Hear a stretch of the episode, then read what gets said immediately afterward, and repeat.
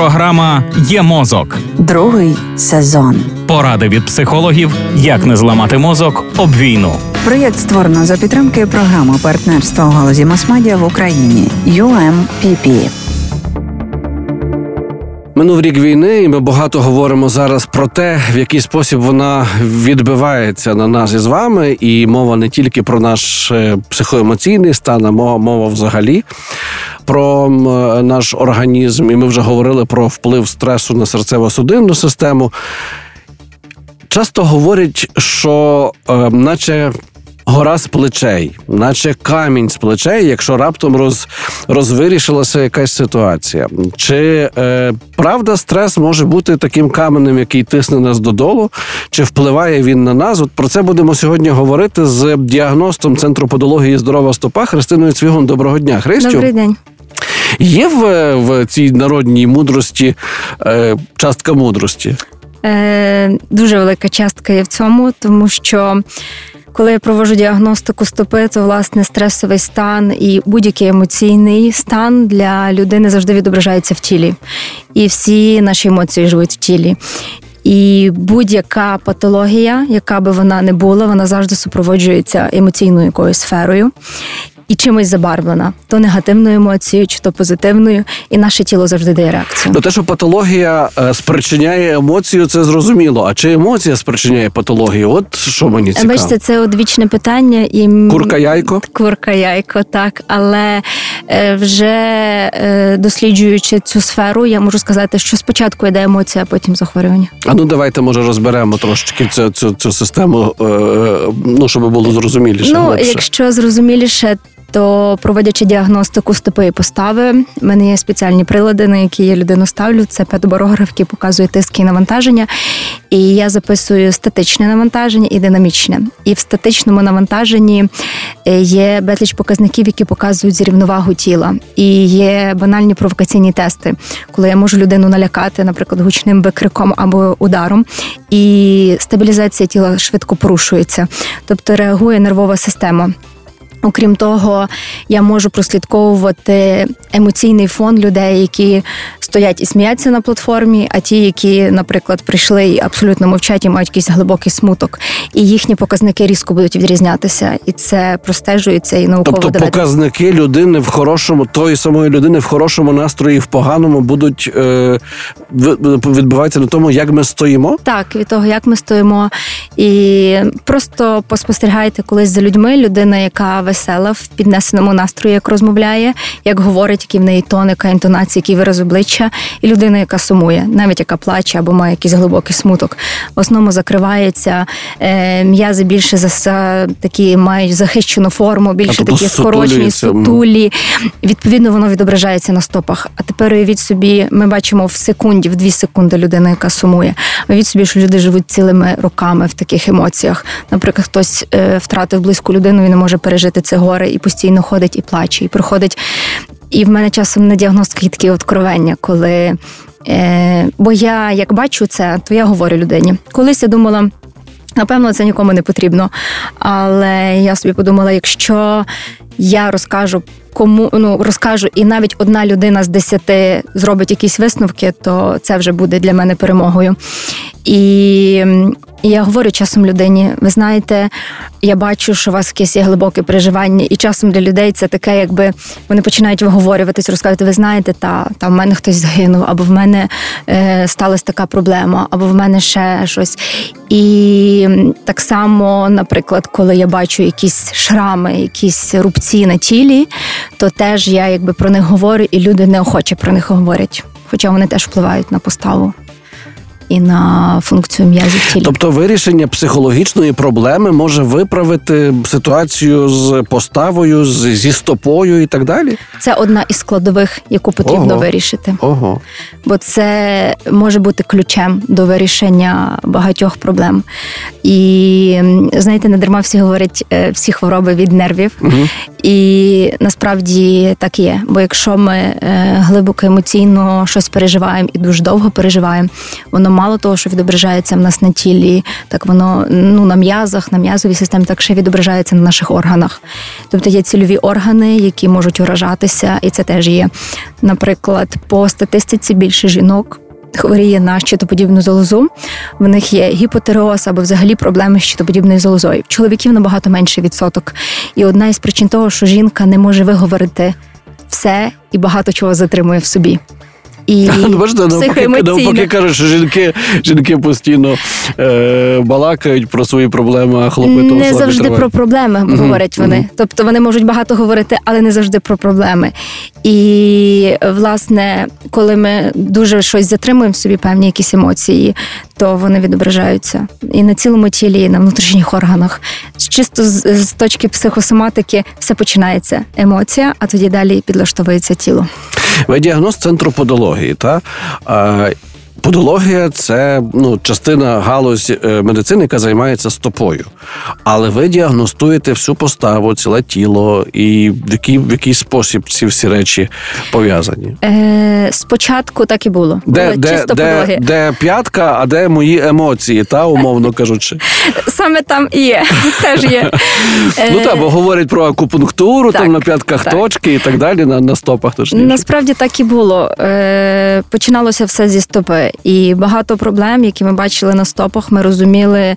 Що просто механічно забрати тріщину, чи просто забрати мозоль, чи просто натопти, що він знову появиться. І ми розуміли, що щось треба якби глибше йти, бо забираєш не один раз, а два, три, чотири, п'ять, десять, і ти розумієш, що не то Є ти, якась причина, не то та. ти робиш. Мгм. Та.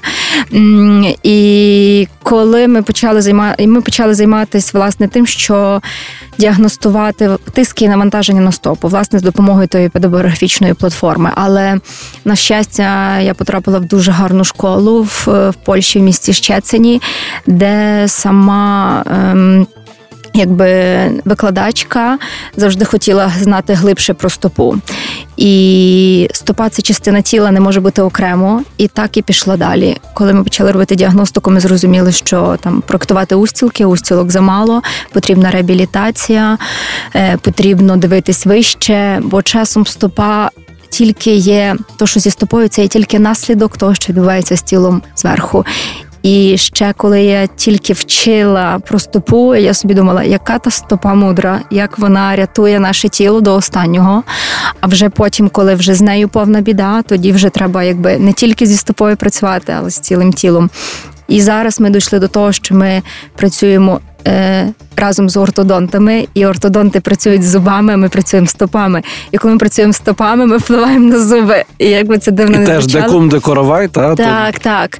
Тобто е, твоя стопа, те, як ти ходиш, впливає на зуби, на прикус, на щелепи, на що? на все. Абсолютно на все, і на щелепу, і на прикус, і на те, чи болить голова тебе часом, і це теж може впливати ціла постава.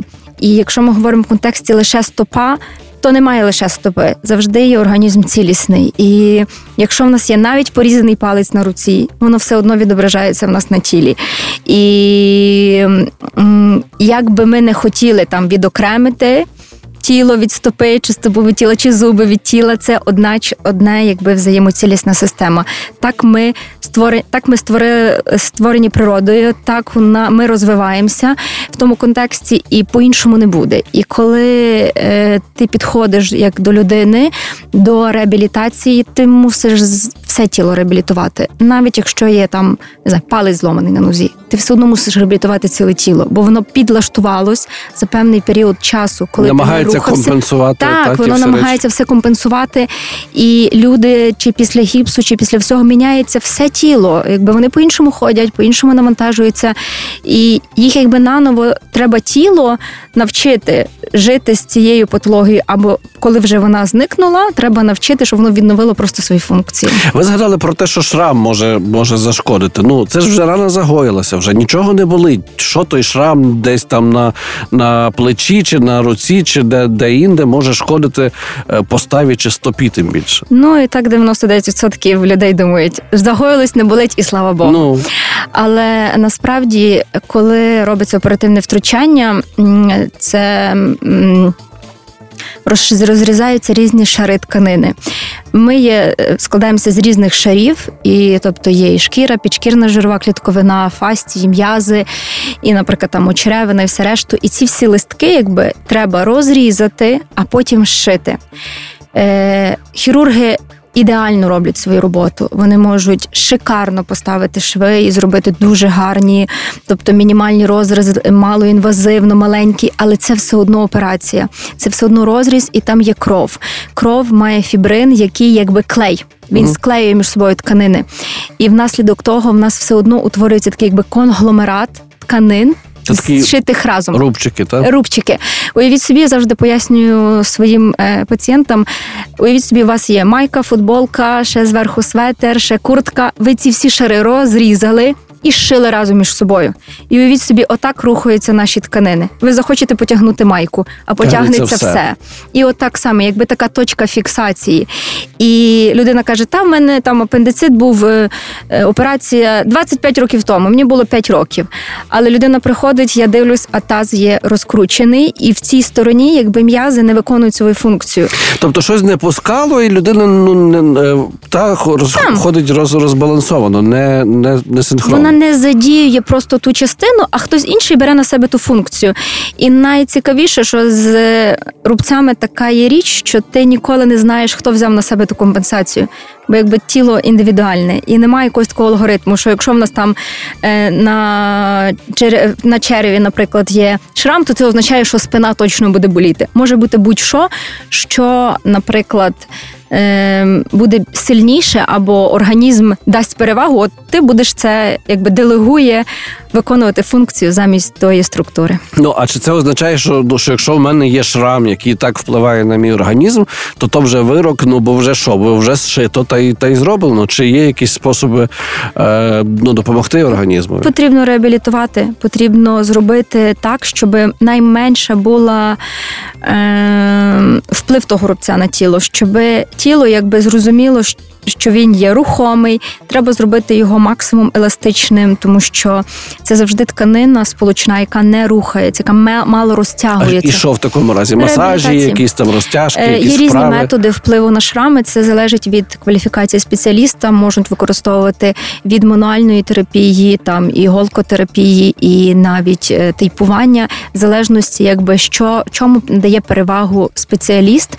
І крім того, завжди рухова активність, тобто правильна рухова активність, правильне дихання може допомогти урухомити дуже добре шрам. І якби Знову ж таки, що, що та перегукуючи з початком нашої розмови, правильне дихання, і стрес, і, і спокійний стан, і оці от речі, які зовсім по-різному можуть впливати. Якщо ми говоримо про стрес, наприклад, от е, завжди говорять, що якби перехоплює подих. Мгм, дуже часто, і ми перестаємо нормально дихати. І при тому всьому є такі, от е, я бачила неодноразово, що грудна клітка не може повноцінно нормально дихати, Розгорнутися. розгорнутися. І я працювала в основному з дітьми з такими проблемами. То всі діти в анамнезі мали якийсь, е, якийсь переляк, тобто чогось сильно налякалися. Часом є теж таке. То, то не віск треба зливати, а треба навчити та е, дихати. Часом дитину. так, часом і так. І, і насправді, чим якби раніше ми можемо втрутитись в патологію, тим швидше ми можемо е, допомогти навіть тій самій дитині чи будь-кому. Бо якщо, наприклад, цей шрам і він є свіжий, йому там навіть там буде, от нещодавно було зроблено операцію, і почати з ним працювати чим раніше, тим краще. Звісно, що якщо це буде 20 років тому е, шраму, то потрібно буде більше докласти зусиль, бо ті всі компенсації теж треба буде якби відпрацювати. Але загалом. Ніколи не пізно почати працювати над собою. Просто якби бажання головне, що було. Зазвичай люди приходять на реабілітацію е, вже тоді, і навіть на діагностику вже тоді, коли, коли вже дуже кепсько, коли вже, вже немає повноцінної функції, або ти вже просто набридло терпіти той біль, який тобі там дошкуляє дуже сильно. Слухайте, і ви це все можете бачити через стопу. Це якби не по долоні треба ворожити, а, а, а на стопах. Так, ну, тобто, це якби така призма, Мгм. через що починається. Е, Насправді я бачу все тіло, е, якби, але все починається зі стопи, бо робиться діагностика стопи спочатку, але ти дивишся і на все тіло. Тобто обов'язкова процедура є, що людина мусить роздягнутися до білизни, бо власне видно симетрії, асиметрії, Нахили нахили, це все видно. Ну і, і теж якби.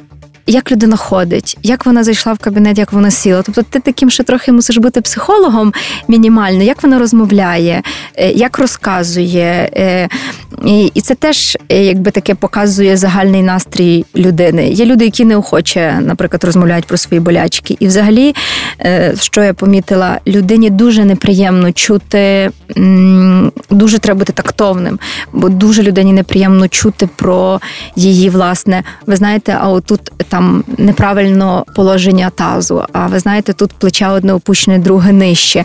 І для ну для Тобто когось- ще й комплекс, якась провина буде та, в людини. Так, в людини. часом Що, що то я ходжу з кривим тазом? Так, часом є комплекс. Я навіть помітила, людина стає на У мене є такий як подоскоп, це така прозора. Е, Прозорий куб, на який стає людина зверху, і я знизу бачу відбитки стоп, а переді мною є дзеркало. І для мене цей інструмент дуже важливий робочий, бо я, коли я роблю корекції, дивлюся, як реагують коліна, як реагує тіло. І часом прошу людину стати, е, ну, стати на цей куб і. Прошу і і завжди кажу, станьте так, як вам зручно. І є люди, які, наприклад, настільки комплексують і себе не сміють, що повертаються від дзеркала спиною. Ну тобто, це так Мгм. якби помітно, і це теж якби говорить про щось. Це теж якби емоції. Якщо ти себе не сприймаєш, якщо ти не, не любиш себе, своє тіло, е, відповідно, ти постійно будеш мати до нього багато претензій. І в тому ж праві теж як воно буде тобі потім з тобою функціонувати разом. А я завжди хотів запитатися: е, от ви працюєте зі стопами та пласка стопа, плоскостопість. Колись навіть в армію не брали з е, цією проблемою. Невже це настільки, настільки Бачите, в нас трохи є не ну якби в суспільстві склалося таке трошки хибне враження, я вважаю, про плоску, плоску стопу. Плоска стопа, все, що має відбиток трохи більше, ніж е, в нормі, вже плоска вважається. І насправді це не так, тому що істинно плоска стопа це є один відсоток, напевно, від всіх патологій стопи, які може бути. Мгм. Бо є стопа і плоска, і плосковальгусна. Плосковальгусна стопа. Вона плоска через те, що вона має вальгус, коли п'ятка сильно опускається до середини. Але ще є, крім того, патології стоп безліч. Є поперечна плоскостопість, повздовжня плоскостопість, є е, е, порожниста стопа, е, є, е, але дуже мало є вроджених таких іменно плоских стоп. то ми себе доводимо до того, так? Так, в більшості випадків Взуття? в більшості не тільки один із чинників е, взуття, а решту це і спосіб життя, і то, як ми розвивались, чим ми займалися, е, спосіб е, рухова активність, в тому числі стреси, в тому числі, і різні інші захворювання, які в нас є в тілі. Наприклад, діти всі народжуються з плоскою стопою, і це є варіант норми. До 4 років стопа повністю пласка. Це фізіологічно обумовлено через те, що немає у дітей кісточок. Це є хрящики, Хрящики. які мають розвиватися, і заповнена стопа жировою клітковиною. Всі стопи дитячі такі, як булочки. Пухкенькі, Так. та. І власне до 4 років жир виконує функцію супінатора. Тому е, я завжди таку з батьками веду як е, мінімальні такі дискусії, що батьки кажуть, от треба, бо я ходила, бабця мені казала, завжди треба купляти супінатори. І я купляю дитині, я завжди це пояснюю, що це не потрібно, цього не треба. І бо якби ми можемо ще й нашкодити в тому плані, коли ми даємо супінатор. Е, Бо така тенденція, всі мають ходити в супінаторах. Насправді ні. Тобто є одиниці дітей, які справді мають патології і потребують цього, але це дуже насправді мало і виключно А що краще? діагностується лікар. босим по травичці? В ідеалі та в ідеалі та Е, наша стопа взагалі така більше приспособлена до того, щоб ми ходили по нерівностях. І стопа передбачала, е, передбачало, що стопа буде по каміннях, нам треба буде кудись вибиратись ще. Е, І тому якби ми маємо пальці для того, щоб чіплятись, ходити. І коли, але що ми зробили? Ми з такою якби еволюцією вдягнули їх в взуття, пішли по асфальту В кайданки. в кайданки, і якби цієї функції просто не потрібно було би. І стопа е, зараз сама по собі еволюційно, ті, хто займаються стопами, можуть побачити, що раніше поперечна плоскостопість це для людей було щось таке е, дуже вважалось патологією. Зараз 99% планети мають таку патологію. І чи можна це назвати вже патологією? Та, це це вже- це складно. вже це можна дискусувати, угу. та але воно теж приносить якби дискомфорт людям. Тому не можемо сказати, що це норма, але е, скоро воно стане нормою, тому що ну всі мають так. Але воно приносить людям дискомфорт, бо через то йдуть на топтиші, можуть бути, е, можуть бути мозолі, і теж в людини це викликає дискомфорт. Тому поки що ми це нормою назвати не можемо, бо норма не є мозолі, норма не є на топтиш. Але те, що еволюційно міняється стопа дуже сильно, і я займаюся стопою вже 5 років так е, активно, то вже фактично три етапи. Такі, якби е, ми бачимо, як міняється дитяча стопа, е, як дитина починає народжуватися.